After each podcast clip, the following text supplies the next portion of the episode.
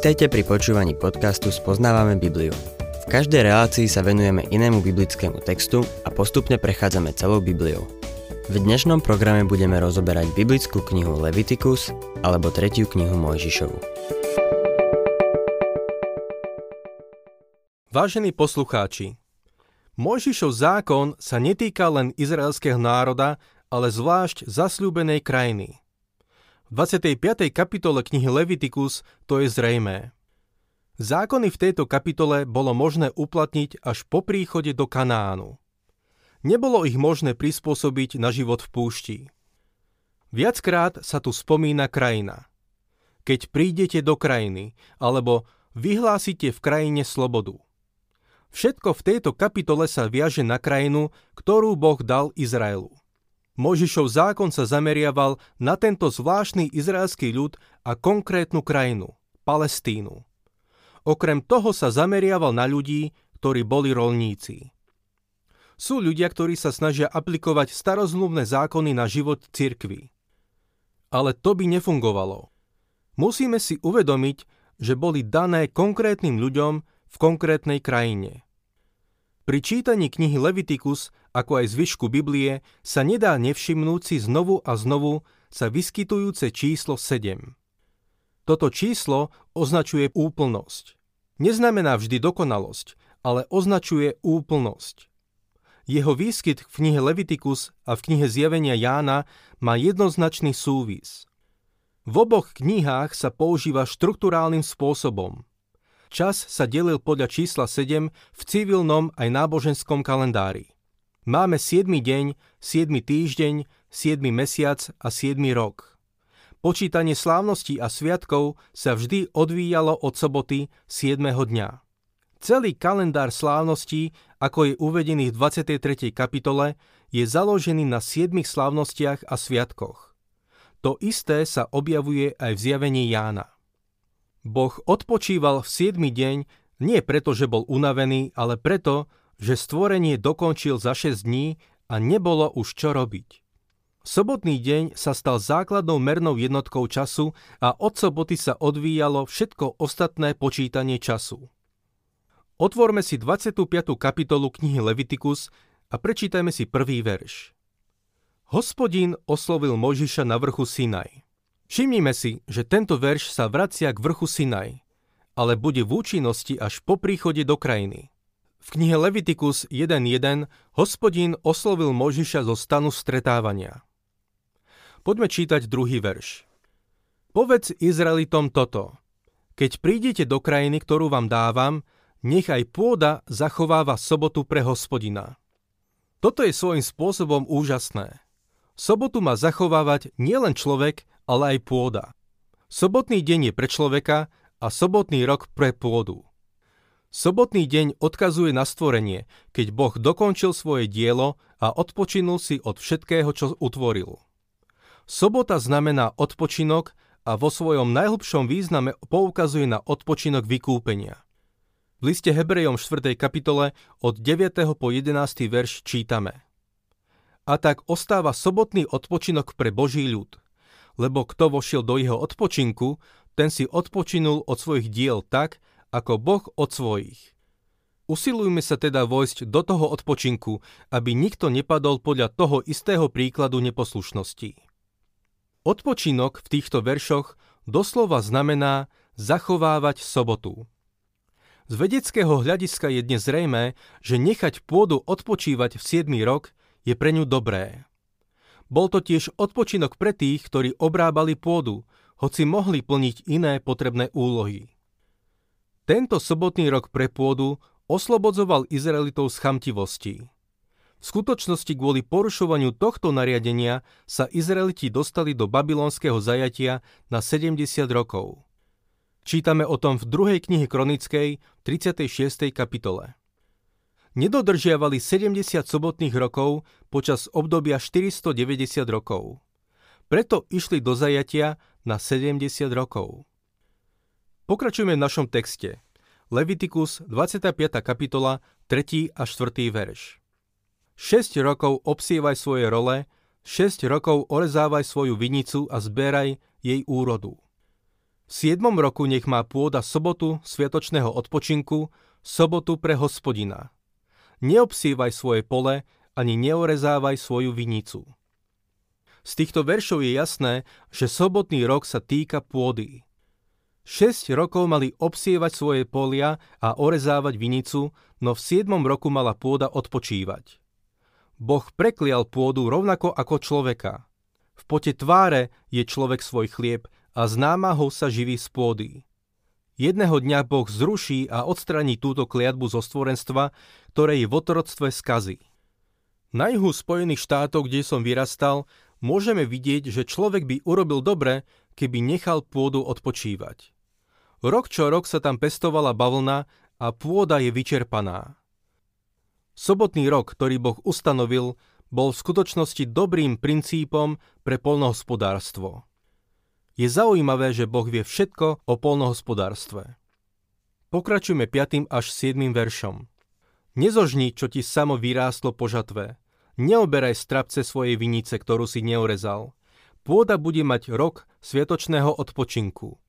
Vďaka odpočinku pôdy budeš mať pokrm ty, tvoj sluha, tvoja slúžka, tvoj nádenník i cudzinec, ktorý býva u teba. Aj tvoj dobytok a zvieratá, čo sú v tvojej krajine, budú mať všetku jej úrodu za pokrm. Boh sa postaral o telesné potreby počas sobotného roku. Pôda bola tak úrodná, že nebolo potrebné siať každý rok. V údolí Eufratu za čas Abraháma nebolo vôbec potrebné siať. Urodilo sa dosť pre majiteľa pôdy, pre jeho sluhov i cudzincov. Dokonca aj dobytok prežil a pravdepodobne stučnil pasením sa na neobrobenej pôde. Počas tohto roku odpočinku sa Boh postaral o ľudí i zvieratá, Izraelitov i cudzincov, bohatých i chudobných. Všetkým zabezpečil dosť jedla. Nesmeli však nič žať a ďalej predávať. Keď som bol ešte mladý, mali sme nedaleko Pasadeny krásne vinice. Mal som veľmi dobrého suseda, ktorý mi vždy počas sezóny priniesol košík hrozna. Bol veriaci a bol adventista. Pýtal sa ma, prečo nedodržiavam sobotu. Povedal som mu, že dodržiavam sobotu. V sobotu, v nedeľu, pondelok, útorok, každý deň v týždni. Snažil som sa mu vysvetliť, že sobota znamená odpočinok a že sme vstúpili do odpočinku vykúpenia. Odpočinuli sme si od všetkých skutkov a uverili sme v Pána Ježiša Krista, vďaka ktorému je každý deň odpočinkom. Odpočinkom v Ježišovi Kristovi. Samozrejme, to sa mu veľmi nepáčilo. Položil som mu teda otázku. Dodržiavaš Mojžišov zákon? Dodržiavaš sobotu tak, ako oni v Izraeli? Ubezpečoval ma, že áno. Tak som mu otvoril 25. kapitolu knihy Leviticus. Povedal som mu, že Mojžišov zákon nehovorí len o sobotnom dni, ale aj o sobotnom roku. Počas toho roku mohli ísť chudobní do viníc a zbierať hrozno. Spýtal som sa ho, kedy bude držať sobotný rok, aby som išiel do jeho viníc a pozbieral si úrodu.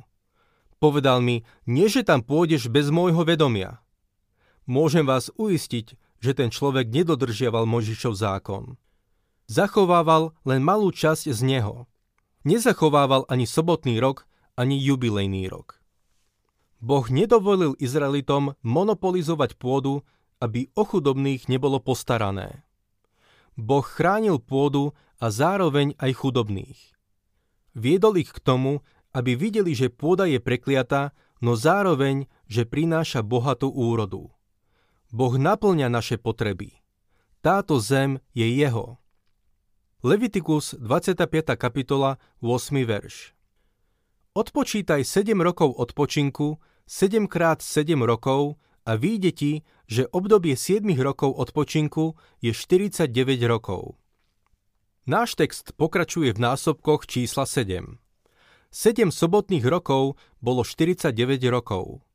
Nasledujúci rok, 50., bol oddelený ako jubilejný rok. Číslo 50 predstavovalo najväčšiu jednotku času. Na jedno storočie pripadli 2 jubilejné roky. Levitikus 25. kapitola 9. verš. Potom v 10. deň 7. mesiaca daj trúbiť na zvučnom rohu. V V deň zmierenia daj trúbiť na rohu v celej krajine. Jubilejný rok predstavoval vrchol v sabatikálnej štruktúre izraelského národa. Bol to rok, na ktorý sa Izraeliti tešili najviac a ktorý ich v celom Mojžišovskom systéme najviac naplňal radosťou. Po usadení v zasľúbenej krajine sa trúbenie pravdepodobne rozliehalo po celej krajine od Dána po Beršebu. 10. verš. Tak posvetíte 50. rok a vyhlásite v krajine slobodu pre všetkých jej obyvateľov. Bude to pre vás jubilejný rok, keď sa každý vráti k vlastníctvu a každý sa vráti k svojmu rodu. Ľudia v tej dobe mohli založiť svoju pôdu, no v jubilejnom roku sa im vrátila. Týmto spôsobom Boh zabezpečil, aby pôda zostala vo vlastníctve pôvodného majiteľa. Po 50 rokoch sa pôda vrátila do rúk pôvodného majiteľa alebo jeho potomkov. Ak bol človek predaný do otroctva, keď zaznela trúba, bol oslobodený. Putá boli zlámané. Predstavuje to nádherný obraz nášho vyslobodenia.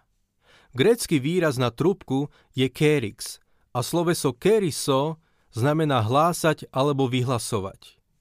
Jubilejný rok bol obrazom doby milosti, keď sa otrokom hriechu a zajacom satana hlása evanjelium. Pavol píše v liste Rimanom v 6. kapitole, 17., 18. a 23. verši. Ale vďaka Bohu, že vy, ktorí ste boli otrokmi hriechu, stali ste sa zo srdca poslušnými vzoru učenia, ktorému ste boli zverení. Boli ste oslobodení od hriechu a stali ste sa otrokmi spravodlivosti. Lebo mzdou hriechu je smrť a darom Božej milosti je večný život v Ježišovi Kristovi, našom pánovi. V tejto súvislosti je zaujímavé si všimnúť Ježišove slova, ktoré povedal v Nazaretskej synagóge. V Lukášovi 4. kapitole čítame. Podali mu knihu proroka Izaiáša. Knihu rozvinul na tom mieste, kde bolo napísané: Duch Pána je nado mnou, lebo ma pomazal zvestovať chudobným evanjelium a uzdravovať skrušených srdcom. Poslal ma vyhlásiť zajatým prepustenie, slepým vrátiť zrak, utláčaných prepustiť a vyhlásiť milostivý rok Pána. Na to zvinul knihu, vrátil ju sluhovi a sadol si.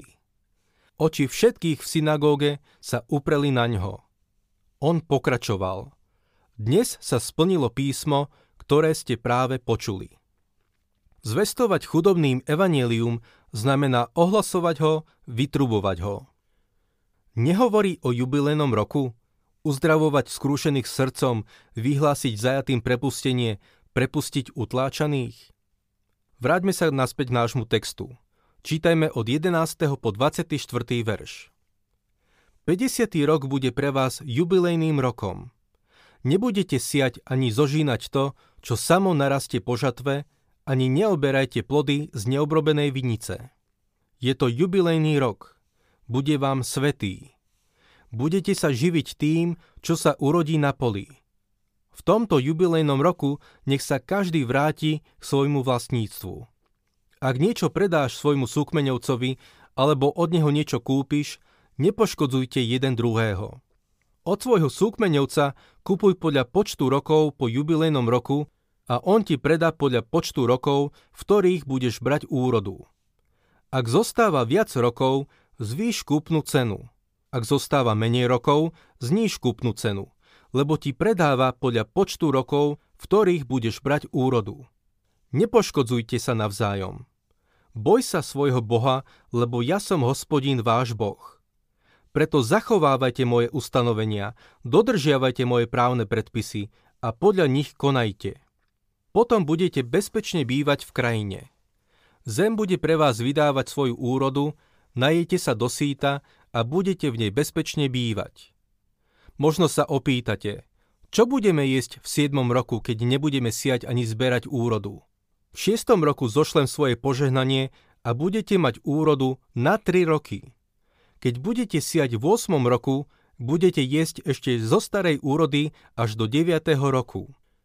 Kým nedozreje jeho úroda, budete jesť zo starej. Zem sa nesmie predať natrvalo, lebo zem je moja. Vy ste u mňa len cudzinci a a prisťahovalci. V celej krajine, ktorá bude vašim vlastníctvom, zaručte teda spätné odkúpenie zeme. Táto pasáž vysvetľuje, že všetok majetok sa mal vrátiť pôvodnému vlastníkovi. Tým sa zabránilo tomu, aby niekto skupoval všetku pôdu a ostatní by sa dostali do extrémnej chudoby. Tento zákon istým spôsobom zachovával rovnováhu v Izraeli. Nešlo o voľbu medzi komunizmom a kapitalizmom. Bol to Boží plán. Prisľúbil im svoje požehnanie. Pokračujme 25. až 27. veršom. Ak tvoj brat schudobnie a niečo zo svojho vlastníctva predá, nech príde jeho najbližší príbuzný ako výkupca a odkúpi to, čo jeho brat predal. Keby niekto takého výkupcu nemal, no potom sa zmôže tak, že bude mať na výkupné, spočíta roky od predaja a zvyšok vyplatí tomu, komu predal, a vráti sa k svojmu vlastníctvu. Od jedného jubilejného roku k druhému bolo ďaleko. Ak niekto prišiel o svoj majetok krátko po jubilejnom roku, mohlo sa stať, že by sa už ďalšieho nedožil. A tak Boh poskytol možnosť vykúpenia pôdy. Bohatý príbuzný, ak bol ochotný, mohol pôdu vykúpiť a dať ju pôvodnému majiteľovi. Záležalo však na jeho ochote. Stretieme sa s tým v knihe Rút. Čítajme ďalej od 28. po 34. verš. Ak sa však nezmôže na to, aby kupca vyplatil, potom to, čo predal, zostane až do jubilejného roka v rukách kupca. V jubilejnom roku to kupec uvoľní a vráti sa to k pôvodnému majiteľovi. Ak niekto predá obytný dom v ohradenom meste, bude mať právo kúpiť si ho späť, a to po celý rok od predaja. Do roka bude mať právo kúpiť si ho späť. Ak si ho však do uplynutia celého roka nekúpi, dom v ohradenom meste zostane natrvalo tomu, kto ho kúpil, i jeho pokoleniam. Kupec sa ho ani v jubilejnom roku nemusí vzdať. Domy v neohradených dedinách treba posudzovať ako pole v krajine.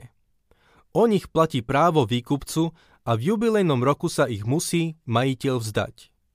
Léviovci v léviovských mestách budú mať trvalé právo kúpiť si späť domy, ktoré im patria.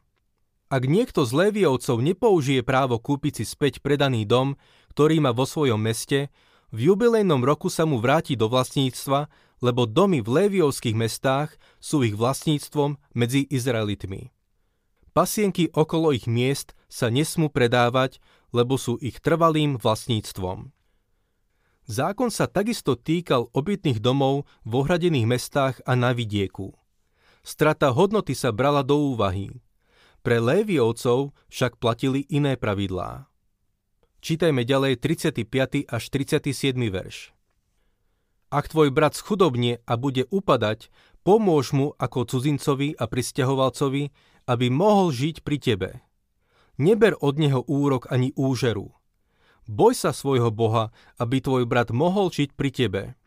Nepožičiavaj mu peniaze na úrok, ani pokrm mu nedávaj na úžeru. Vidíme tu, že sa Boh jasne postavil za nešťastníkov. Izraelitom zakázal ich zneužívať a naopak mali im pomôcť. Čítajme ďalej od 38. po 46. verš. Ja som Hospodin váš Boh, ja som vás vyviedol z Egypta, aby som vám dal Kanaán a bol vaším Bohom. Ak tvoj brat pri tebe schudobnie a predá sa ti, nezotročuj ho tvrdou prácou. Nech žije pri tebe ako nádeník a prisťahovalec. Nech slúži u teba do jubilejného roka. Potom odíde od teba aj s deťmi a vráti sa k svojmu rodu do vlastníctva svojich otcov. Veď oni sú moji služobníci, ktorých som vyviedol z Egypta. Nemožno ich predávať ako otrokov. Nezaobchádzaj s nimi tvrdo a kruto. Boj sa svojho Boha. Otrok a otrokyňa, ktorých budeš mať, nech sú z okolitých národov. Z nich si kupujte otroka a otrokyňu. Môžete si ich kupovať aj z detí prisťahovalcov, ktorí sa budú u vás zdržiavať ako cudzinci, ako aj z rodov, ktoré sú u vás, z ich detí, ktoré splodia vo vašej krajine. Tí budú vaším vlastníctvom. Smiete ich ako dedičstvo odkázať aj svojim potomkom, smiete ich mať v trvalom vlastníctve a používať ako otrokov. Svojich bratov Izraelitov však nikto nesmie utláčať. Chudobného nesmeli zotročiť. Mali s ním zaobchádzať ako s nádenníkom. Za otrokov mohli mať len cudzincov, čo bol obrovský krok vpred v otrokárskom svete. Na záver ešte si prečítajme od 47. po 55. verš. Ak sa pri tebe zmôže cudzinec či prisťahovalec a tvoj brat pri ňom schudobnie a predá sa cudzincovi, ktorý sa k tebe prisťahoval, alebo k potomkovi z rodu niektorého cudzinca, hoci sa predal, bude mať právo vykúpiť sa. Ktokoľvek z jeho bratov môže dať zaňho výkupné. Môže ho vykúpiť strýko alebo strýkov syn, alebo niekto z pokrvných príbuzných jeho rodu, prípadne, ak bude mať na to, môže sa vykúpiť aj sám. Dohodne sa so svojím kupcom, spočíta roky od času, keď sa mu predal, až po jubilejný rok. Cenu, za ktorú sa predal, rozpočíta na roky, ako by v tom čase bol úňho nádenníkom. Ak zostane mnoho rokov, nech zaplatí za svoje vykúpenie väčšiu časť kúpnej ceny. No ak do jubilejného roka zostáva len málo rokov, dohodne s ním výkupné a zaplatí ho podľa odslúžených rokov, ako keby bol platený z roka na rok ako nádenník. Musíš dohliadať, aby sa s ním nezaobchádzalo kruto. Keby však nebol nejako vykúpený, v jubilejnom roku ho aj s jeho deťmi prepustíš. Izraeliti sú totiž moji služobníci. Sú to moji sluhovia, ktorých som vyviedol z Egypta. Ja som Hospodin, váš Boh. V týchto veršoch môžeme vidieť, ako sa uplatňoval jubilejný rok v prípade, keď niekto neprišiel len o svoj majetok, ale o samého seba. Predal sa do otroctva. Ak mal bohatého príbuzného, ktorý bol ochotný ho vykúpiť, mohol tak spraviť ešte pred jubilejným rokom. My takisto máme blízkeho príbuzného, ktorý je bohatý. No kvôli nám bol ochotný stať sa chudobným, aby nás vykúpil svojou krvou. Zaplatil nielen za nás, ale aj za kliatbu nad touto zemou.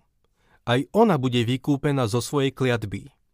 Zákon o vykúpení prostredníctvom príbuzného poukazuje na nášho Pána Ježiša Krista, ktorý je naším vykupiteľom. Ak sa vám páči program Spoznávame Bibliu, budeme radi, ak ho odporúčite svojim známym a dáte like, alebo nás začnete sledovať na facebookovej stránke Spoznávame Bibliu. A ak vás niečo oslovilo alebo zaujalo, napíšte nám cez Facebook alebo na adresu spoznavame.bibliu@gmail.com.